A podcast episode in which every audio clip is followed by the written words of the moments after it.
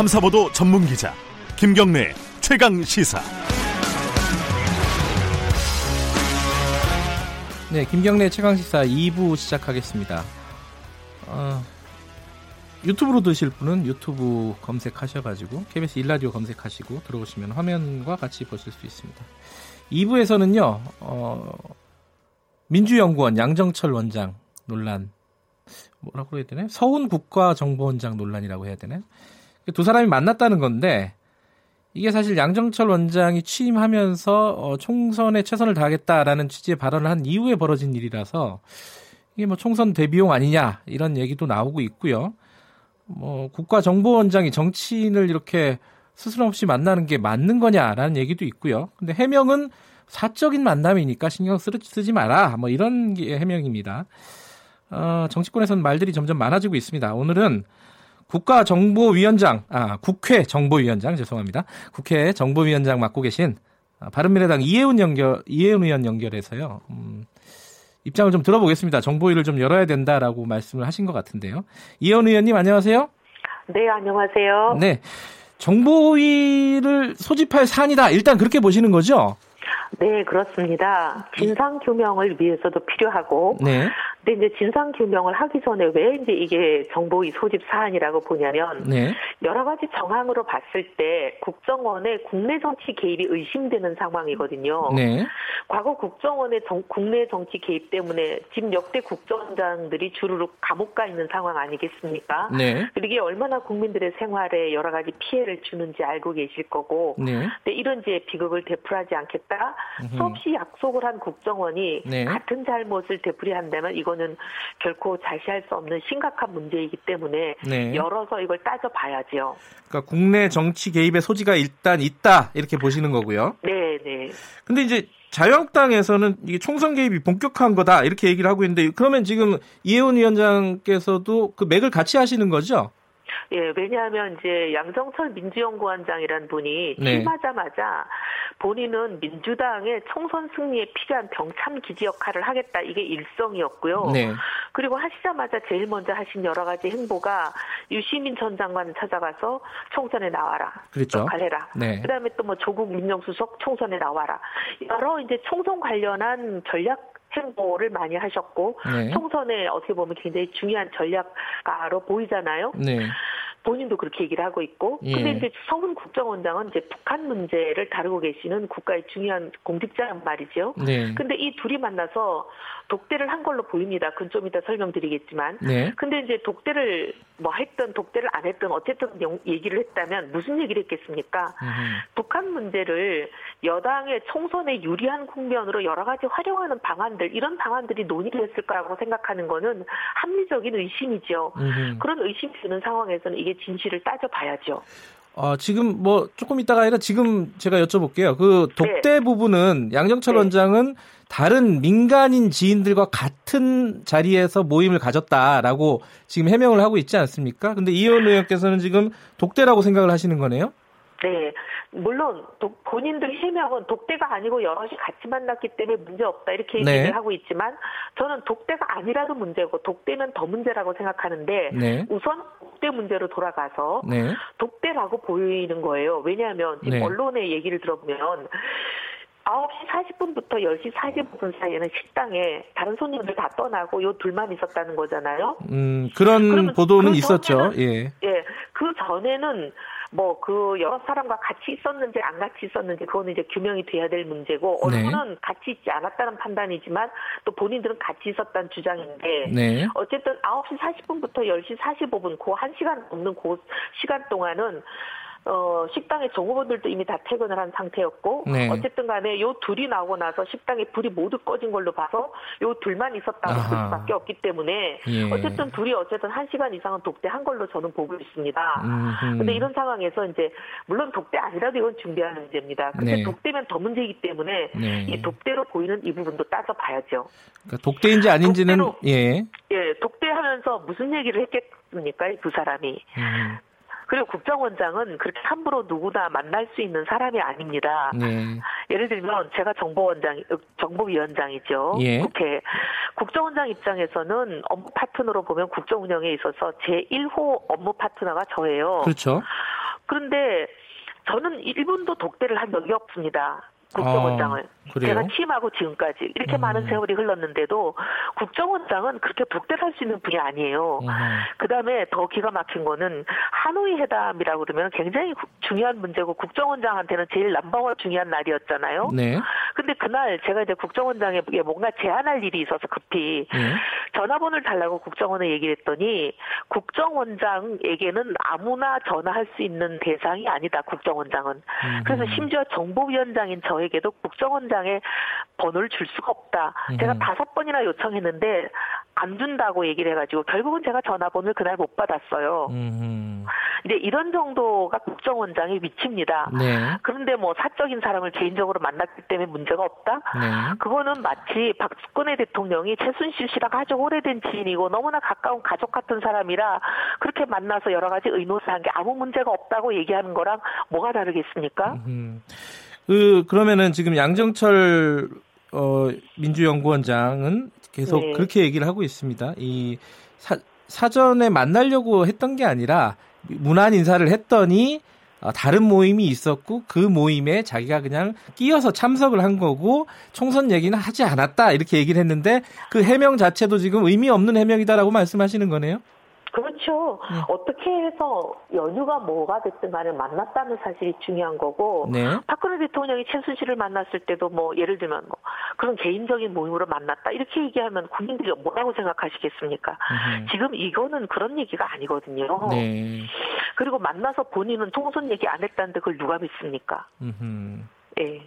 알겠습니다. 근데 지금 이제 그 국회 정보위를 소집하자라고 지금 위원장께서는 이혜원 위원장께서는 말씀하시는 건데. 네. 근데 지금 자유한국당이 국회에 안 들어오고 있어서 이게 가능한 거예요? 어떻습니까? 제가 그 부분이 굉장히 답답한데. 네. 자유한국당은 어제 정보위 개의를 반대하면서 내건 명분이 국회 네. 정상화가 안 되고 있기 때문에 정상화 되고 나면 하자 이런 얘기를 했어요. 네. 그러면서 정상화가 안 돼 국회 차원의 정보위는 열지 말고 네. 자기들 당 차원에서 국정원장을 불러서 얘기를 음. 하겠다라는 건데 참으로 답답한 상황입니다. 이게 음. 이제 모양만 찾다가 중요한 건 다 놓치고 실속을 못 챙기는 그런 상황이에요. 예. 이 자유한국당은 국회 보이콧을 하고 있는 지난 한 달 동안에 북한 미사일 발사가 있을 때마다 정보위 회의를 요구를 했고 네. 그래서 정보 회의를 열었어요. 예. 자유한국당이 참석한 상황에서. 네. 근데 미사일 회의는 열어놓고 이제 봐가지고 이 서훈과 양정철 문제를 따지는 회의를 못 열겠다니 네. 이게 도대체 자기 모순이고요. 예. 그다음에 이제 자기 단 자유한국당 차원에서 회의를 하겠다는데 문제는 정당 차원의 회의는 이건 국가기관도 아니고 국정 원장이 참석할 의무가 없습니다. 부른다고 해서 나갈 필요가 없는 곳이에요. 음. 나가겠습니까? 지금 이런 상황에서 네. 진실 규명이 불가능합니다. 근데 국회는 차원이 달라요. 국회 정보위에서 국정원장을 오라고 부르면 안 올 경우에는 국정원장은 여러 가지 불이익과 대가를 치러야 됩니다. 의무 사항이거든요. 음. 네. 그래서 국정원장이 나옵니다. 음. 진실을 규명할 길은 막으면서 오히려 진실을 규명할 수 없는 길을 자꾸 고집을 하니 네. 자기 자체 조사를 하겠다는. 근데 좀 어떻게 보면 결과적으로 자유한국당이 오히려 이 국정원장의 진실 덮기를 도와주는 이런 꼴이 되고 있어요. 근데 그 몇 가지 궁금한 부분이 생기는데 자유한국당 네. 입장에서 이게 정치공학적으로만 보면은 지금이 뭐 이 서훈 국정원장도 부르고 양정철 원장에 대한 얘기도 이슈화 시키고 그래서 좋은 어떤 기회일 수도 있는데 왜 이렇게 하는 거라고 보시는 겁니까? 제가 뭐 이유를 짐작하고 있는 바는 그렇죠. 있지만 예. 예. 그걸 뭐 공개적으로 제 입에 예. 담기는 싫은 굉장히 예. 기가 막힌 이유입니다. 예. 아니 뭐 조금 두리뭉술하게라도 좀 아, 말씀해 주실 수 있나요? 아마 저기 방송을 예. 들으시는 분들 다 생각하실 거예요. 근데 네. 당 차원에서 국가 네. 정보원장을 부르면은 네. 이게 오는 겁니까? 와야 되는 겁니까? 아, 어떻습니까? 아니요, 전혀 의무 사항이 없죠. 갈 음, 이유도 없고 그래요? 그리고 가지도 않습니다. 음. 그리고 이런 상황에서 특히나 가겠습니까? 예. 근데 이제 이런 사안이라는 거는 통상 사안의 속, 속성이 예. 하루 이틀 시간이 지나버리면 네. 관련자들이 말맞추기를 해버리고 입막음을 해버리거든요. 예. 그래서 사실 어제 같은 경우에 당장 사안이 터졌을 때 네. 말맞추기 입막음을 할 시간을 벌지 못했을 때 바로 회의를 열어서 진실 규명에 들어갔어야 되는 거예요. 예. 그럼 골든 타이밍을 놓치게 한 거죠. 자유한국당이. 그참 이게 아이러니한 상황이네요. 이 어, 뭐랄까요? 이 의혹 규명의 대상은 민주당이고 정부인데 네. 이 의혹 규명을 방해하는 쪽은 또 자유한국당이다. 음, 굉장히. 근데 그러면서 또 정치 공세는 있는 대로 해요. 참. 근데 제가 좀 답답한 거는 늘 예. 보면 이렇게 예. 요란하기만 하고 실속을 못 챙기는 게 정말 답답합니다. 음흠. 요란하게 정치 공세 막말로 할 게 아니라 네. 실질적으로 이런 일들을 법과 절차에 따라서 불러서 따지고 진실을 규명하고 이런 일을 해야 되는 거거든요. 정치는. 예. 예. 자 민주당 반응에 대해서는 어떻게 생각해요? 민주당은 이렇게 얘기합니다. 그 홍익표 수석 대 부대변인이 논평할 가치가 없다. 사적인 만남이다.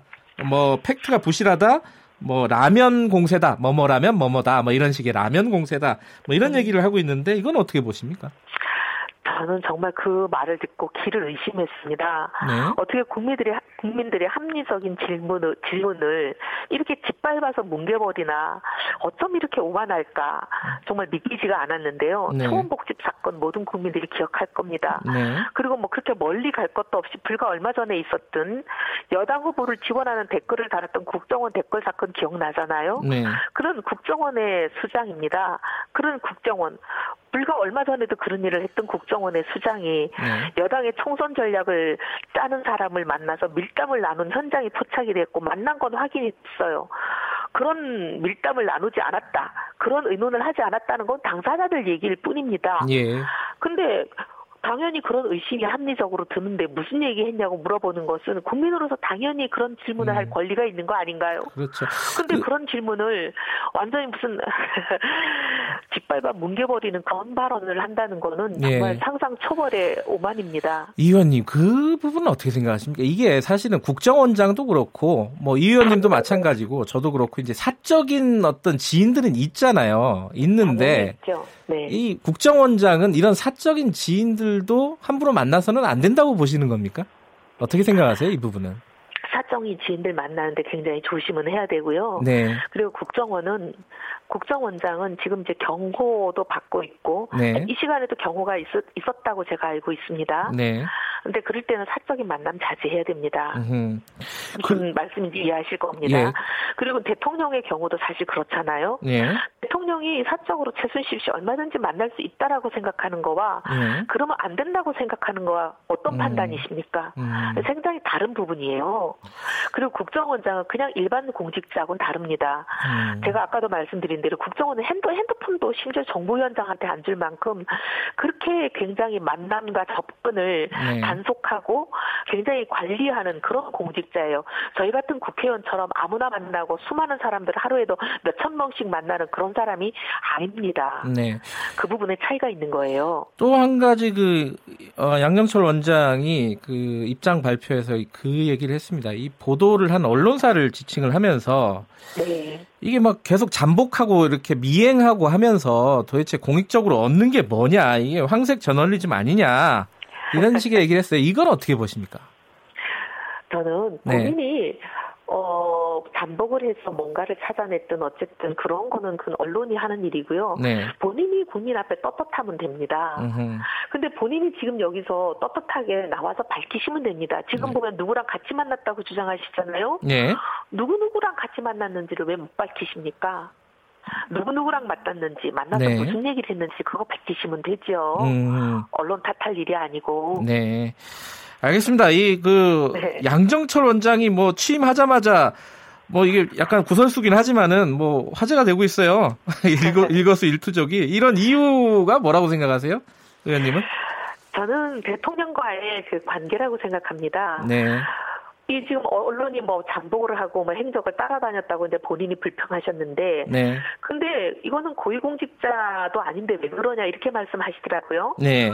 최순실 씨가 고위공직자라서 온 국민이 그 사람 행적을 따졌습니까? 그건 네. 아니죠. 네. 고위공직자도 아닌 사람이 국정 운영에 고위공직자보다 더한 영향력을 믿는 비선 실세라서 그랬던 거잖아요. 예. 양 원장도 비선 실세로 불리는 분이니까 그렇게 온 국민이 관심을 갖고 언론도 따라붙고 하는 겁니다. 네. 그리고 더구나 집권 여당의 천선 전략을 짜는 분인데 당연히 온 국민이 관심을 갖고 언론이 주목하지요. 네. 그건 너무나 당연한 겁니다. 네, 알겠습니다. 그뭐 네. 정보위가 열리게 될지 말지는 조금 더 지켜봐야겠네요. 네. 예, 알겠습니다. 오늘 말씀 감사합니다. 감사합니다. 이혜훈 국회 정보위원장이었습니다.